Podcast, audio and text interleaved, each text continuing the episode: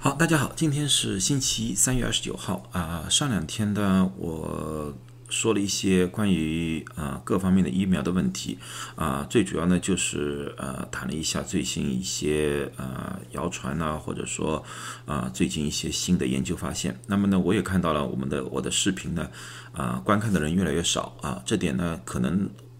我觉得应该是个好事，为什么是件好事呢？这说明呢，大家呢，要么就是已经打了疫苗啊，觉得自己已经被保护好了，啊，或者说呢，有一些人呢，已经对这个疫情呢，觉得已经控制住了，已经不是太关心了。不管任何一个情况来说呢，对我们来说都是一件好事，说明大家都没有像过去这么紧张了。呃，当然了，那如果随着大家对疫情呢越来越不关心，那么呢，我的话题呢也开始可能要转变了，要谈谈其他的一些医疗上的问题了啊，医疗上的。呃，今天呢最主要呢，我想谈谈那个新冠的疫苗呢和孕妇和儿童之间的呃关系，这是呢大家呢很多人在问我的，因为现在这方面的资料呢相对比较少，很多人问我呢，怀孕的妇女是不是可以啊打疫苗啊，或者说呢儿童到底什么时候可以打疫苗？在说这个之前呢，我先想呃。说一件事情，因为这两天是在呃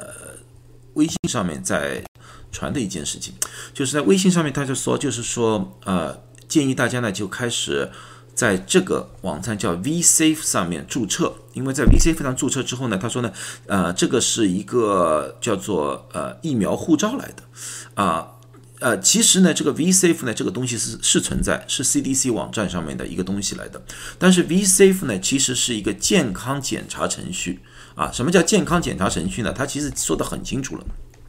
它是快速告诉 CDC 您是否在接种疫苗后出现副作用。它这是个统计副作用的一个。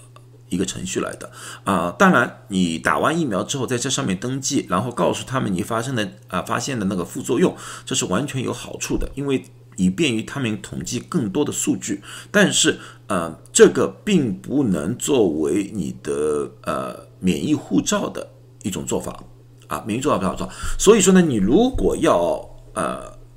登记的话。那么呢，我建议呢，直接去 CDC 的网站上登记，而不要通过微信微信上面那个连接啊去登记。因为呢，如果你就用那个微信上的网页登记呢，我担心这是一个骇客的一个伎俩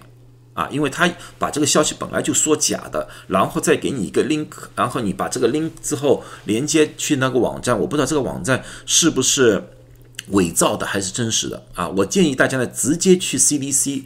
主页上面，然后去找 VSafe，我觉得这样子比较安全啊。当然，我不是电脑的专家，我也不是一个骇客，只是呢，我们在医院里面训练大家的时候，就告诉大家，就是你对这个连接有怀疑的话，不要按键啊。然后呢，你最好去他们本来的那个网页上面去比较安全。而且这个网页呢，它是有中文的啊，中文的，所以你进去如果是英文的话，你把这个语言改一改，改成改成中文就行了。啊，改成中文，因为进刚刚进去的时候是这样子，是一个是是一个英文的一个一个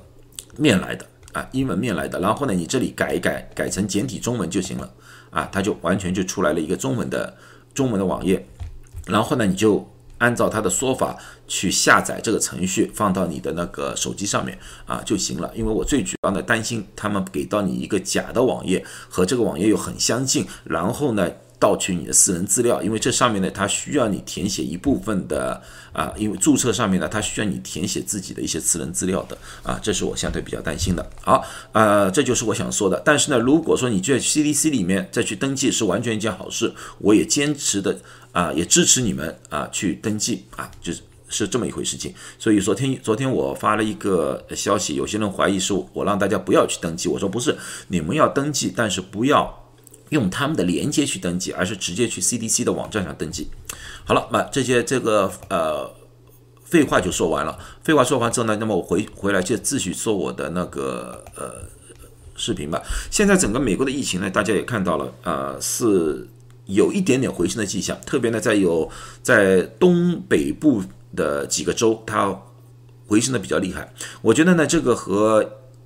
病毒的变异有一定的关系，因为在那边呢，呃，发现的那个，呃，巴西变异啊和这英国变异啊比较多，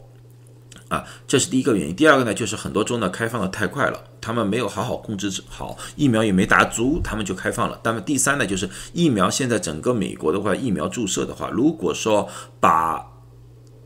从出生孩子开始一起算的话，打的人数大概只有百分之十五左右。啊，十五左右。如果说你把十八岁以下不算，因为十八岁以下现在还不能打嘛，十八岁以下不算的话，那么呢，现在的百分比大概是百分之二十而已。我希望呢，现在要达到百分之如达到百分之六十，我觉得还是比较开始比较安全了。现在呢，打的人数还是太少啊，还是太少。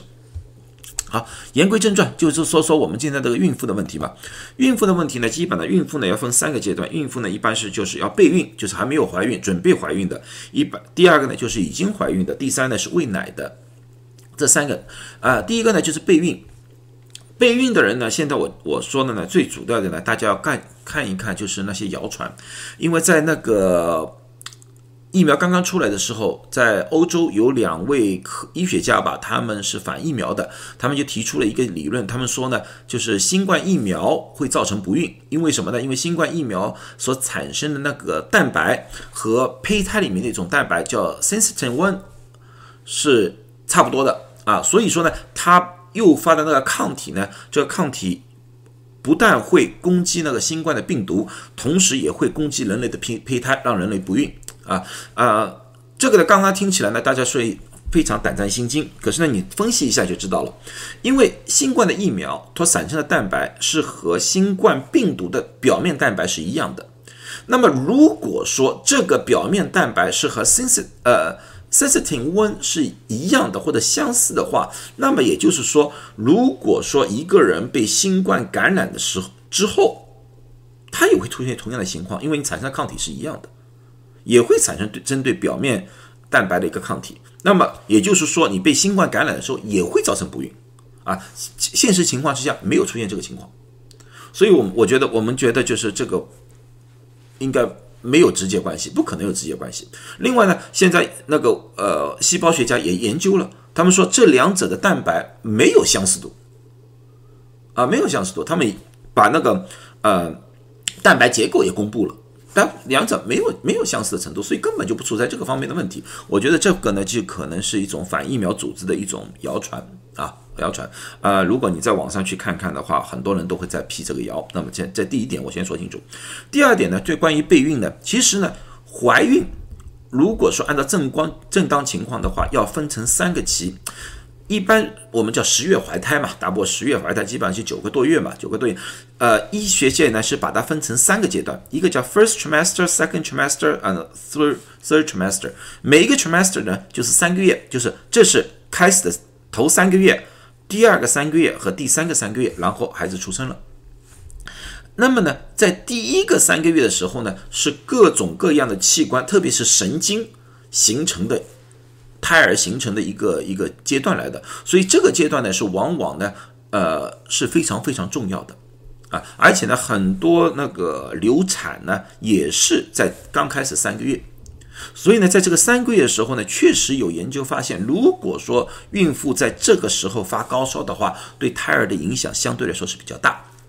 那么现在我们知道了，新冠疫苗最容易引起的是什么？就是一种发烧。当然，他的发烧并不是特别高的高烧，我并不是说三十九度、四十度的高烧，基本上是三十八度五以下。但是这样的烧对刚开始的胎儿会不会有影响？现在也很难确定，很难确定。所以说呢，从以往的经验来看的话，我们尽量不让前三个月的孕妇啊发烧。所以呢，我的建议，如果是要备孕的话，如果是备孕的话，就是先打了疫苗。打完两针疫苗之后，再等十四天以后，然后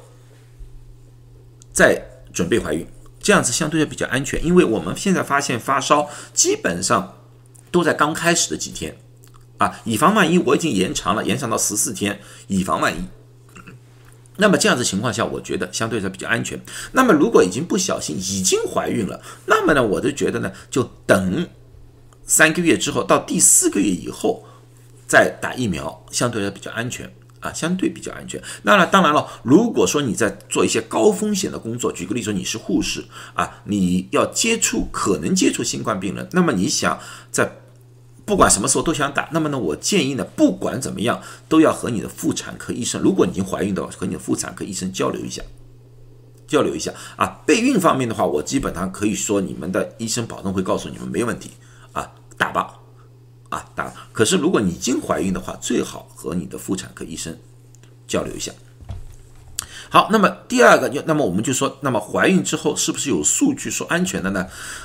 给大家两个数据，第一个呢就是刚才我说那个 VSafe 嘛，VSafe 就是登登记副作用的。现在在这个网站上面已经有六万名孕妇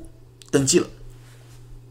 啊，这个六万名孕妇呢，里面很多是医护工作者，因为因为很多医护工作者，因为他有高风险嘛，他就自己选择，他说我要打疫苗，我要打疫苗。所以说呢，这个六万名孕妇的数据，我们估计基本上可能在四月份或者五月份就会出来了。如果你还是不放心的话，那么你们就等他们的数据出来啊，基本上就可以知道了。现在 CDC 的早期的那个报告说，他说没有看见有任何区别，不管从副作用上面来说，还是从胎儿的健康来说，他们没有发现具体的区别啊。但是这个只是一个新闻稿，而不是一个正式的临床报告。我们看了临床报告，可能更加清楚一点。但是呢，有些组织像这个组织叫呃 American Journal of OBGYN，就是妇产科的。呃，美国妇产科的那个杂志里面，在三月二十五号，就是四天之前，他登登了一个文章。这篇文章呢，它是做了一个小型的临床的对比的测试。这个小型呢，因为人数比较少，它只有一百三十一位妇女啊，其中八十四位是孕妇，三十一位是喂奶的，十六位呢是对照的，也没有怀孕的那些人啊，对照的。然后呢？这个孕妇里面呢，像刚才我说了，它分三期的，就是第一个三个月有十一人，第二个三个月有三十九个人，第三个三个月有三十四个人，所以它它基本上把整个的孕妇的怀孕的过程里面的人基本上都包含在里面了啊。他们得出来的结论呢，第一，他说疫苗产生的抗体啊，不管是哪一个人群，不管是孕妇也好，喂奶的也好，对照组也好，只要是打疫苗引起的。啊，产生的抗体比自然感染，就是你感染了新冠之后要高，这个和三期临床的报告差不多啊。先拖说他们用的疫苗是，呃，有些人用了辉瑞，有些人用了 Modern 啊，所以说这两个疫苗基本上就没有什么差异，没有差异啊。这幅图呢，就是说那个抗体产生的情况啊。很多人问我这个抗体 IgM、IgG 怎么回事情啊？我在过去已经。解释过很多次了，那个抗体的问题啊啊，待会儿我在这个上面呢，我会放两呃几个连接，你们可以具体去看一看啊，具体看看。啊，IgM 呢，说实在话呢，是一个叫短时期的一个抗体，基本上呢，在感染的初期，它会产生 IgM，这个 IgM 产生之后呢，大概在人体之内呢，只保持一个月左右的时间，然后就消失了。所以说呢，在回国的那个双阴测试呢，它也测测 IgM 啊，就是说啊，你感染了有一个月的时间啊，那个一个月过了之后，应该你更加安全，那么你可以回国了。所以它它要你这个 IgM 是阴性，它不会测 IgG，因为 IgG 是一个长效的抗体，它一般在感染之后的大概两个星期到二十天左右才会产生啊，而且呢，它会持续时间比较长，从几个月到几年都有可能。现在我们还不确定新冠到底可以啊有多长时间。这个黄色的呢，就是自然感染所产生的 IgG 的那个量，而这个呢是呃喂奶的，而这个是怀孕的，这个呢是就是一个对那个对照组的。你们可以看到这批人的所产生的抗体都比自然免疫的要高，而且要高几倍的问题。因为这个如果说是零点二的话，我这里基本上是零点五啊，基本上是两倍半到三倍的情况。这个和三期临床的数据是差不多的。差差不多的，所以说疫苗会产生很多的抗体，比那个自然免疫产生的多，这个啊没有任何怀疑，而且不管是什么阶段都产生的抗体的情况都差不多，都差不多。另外还有一个好处呢，就是说他们在发现就胎儿的脐带血里面也有抗体，但是这个抗体呢和母体血液里面的抗体要低一点啊，低一点。但是这个脐带血里面的抗体，也就是说母体和胎儿连接的。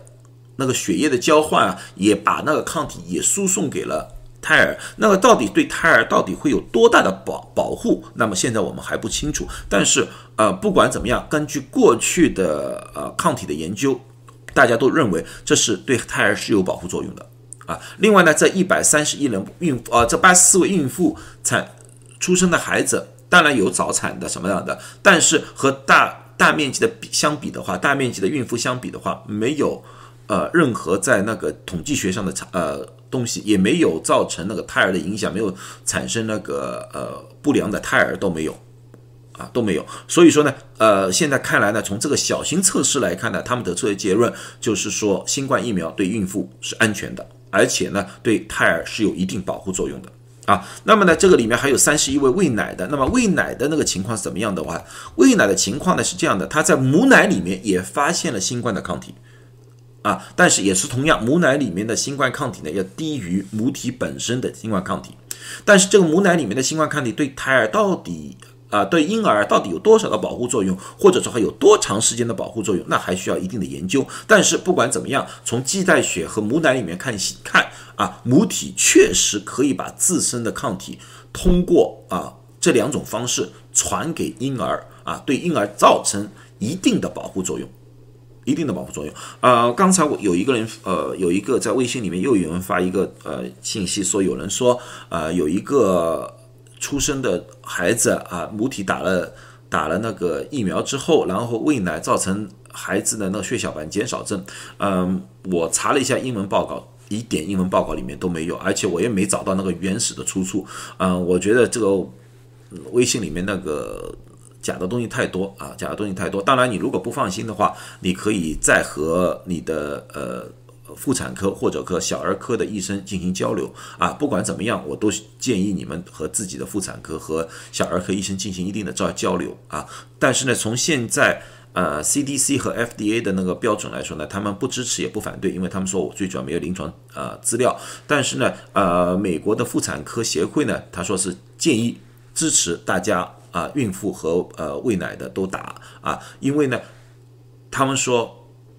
很简单，因为。对于新冠感染来说，新冠病毒来过，怀孕期的妇女如果染上了新冠，他们的啊变成重症或者死亡的概率会增加，会增加。所以说呢，他们还是竭力支持，如果能打的话，还是尽量打疫苗啊。具体打哪一个疫苗，他们没有什么具体的建议，他们说你们有什么打什么啊。现在是这么一回事情。好，那么。这个关于怀孕我已经说完了，那么现在就我就说说孩子问题。孩子呢，现在大家比较关心，因为我现在所做的那个辉瑞呢是做十六岁以上的疫苗注射，而莫德纳呢是做十八岁以上的，还有 Johnson Johnson 呢也是十八岁以上的。那么呢，从这个角度来说的话呢，十十六岁以下的孩子呢基本上是不能打疫苗的。啊，辉瑞和莫德纳呢在一月份的时候呢已经开始了呃临床测试疫苗对于呃。十二岁到十八岁之间的青少年的影响，啊，这个呢报告呢将于将呃，我记得应该在四月份它会就会公布啊，呃，我相信 CDC、FDA 呢会根据这两个报告呢进行新的建议啊，新的建议。那么我大家拭目以待。我觉得呢，从现在透露出来的消息呢是非常正面的。啊，非常正面的。那么我觉得呢，今年暑假就是，呃，如果说这个消息完全正确的话，那么，那么在呃秋季开学之前，那么这些青少年都完全可以打上疫苗了。啊，这个对我们来说是非常关键的，因为这样子的话可以大大的减少由于开学而造成的啊新一波的呃病毒的传染。啊，那么对十二岁以下的呢，啊，辉瑞在今天三月二十九号呢也开始了。呃，临床测试，他们的临床测试呢，是从六个月到十二岁之间的啊，剂量呢会有不同，有十微克、二十微克、三十微克，从不同的年龄层，他们这样子给一个给一个剂量出来啊。呃，Moderna 呢，在十五号，也就是两周之前呢，已经开始了这方面的测试，就六个月到呃十二岁。呃，辉瑞呢，它将呃。让五千个人，我记得是五千个人参加这个临床，而 Moderna 呢将会是有六千个啊六千个人参加临床。那么这个结果会从什么时候出来呢？现在呢预估呢是今年年底到明年年头会出来啊呃，但是呢我觉得呢这个可能会有变数。为什么会有变数呢？因为现在呢我们在一个疫情的高峰期，如果说打了疫苗之后，就非常容易找到啊。感染人，然后呢进行两者对比，但是呢，随着疫情越来越好的控制，被感染的几率会越来越低。那在这种情况之下呢，他们可能拿不到足够的数据得出结论。这就像中国现在一样，中国说他们控制得很好，所以说他们做那个疫苗临床测试的时候呢，得不到结果，所以他必须到外国去做。就这么一个道理。呃，而那个这两个呢，我我担心呢会出现这个情况，但是这也是个好事。如果得不出结果，那么是什么原因呢？很简单，疫情控制好了，那么是不是有结结果？我相信大家也就不用太担太担心了啊。但是如果说有数据的话，但是也好，因为这样子的话，我们也知道了这个疫苗到底对啊青少年会不会有保护作用，会有帮助啊啊。那么呢，大家就耐心的等待一下，一旦有了那个具体的数字呢，我就会和大家分享。好，那么疫情呢，现在呢相对来说还是呃还是比较严峻。我希望大家呢打了疫苗的人呢，在没有完全免疫，就是没有打了第二针之后的十四天，继续还是要保护好自己啊，保护好自己，要保护好家人啊。如果没有注射的疫苗呢，也不要因为别人注射疫苗觉得自己很安全了。要记住，打了疫苗的人。还是有可能，虽然几率小了很多很多啊，但是呢，还是有可能在某种程度上把病毒啊传染给你，而且你四周围打了疫苗的人，你也不知道有多少啊。现在从整个美国来看的话，从整体来看的话，也只有百分之十五的人，所以你身边还有很多很多人没有打了疫苗，而且现在的的病毒在变化啊，所以说呢，大家呢还是要千万小心，能够。保持距离，能够勤洗手，能够呃戴口罩的，尽量还是做好这些防护措施。因为我知道美国很多人开始有点放松了，我希望不要啊由于这个放松，让我们所做的努力前功尽弃，然后又回到了去年十月、十一月份的时候那种惶惶不安的日子。好了，谢谢大家啊，希望大家有一个愉快的星期啊，希望大家也能尽快的打上疫苗，谢谢。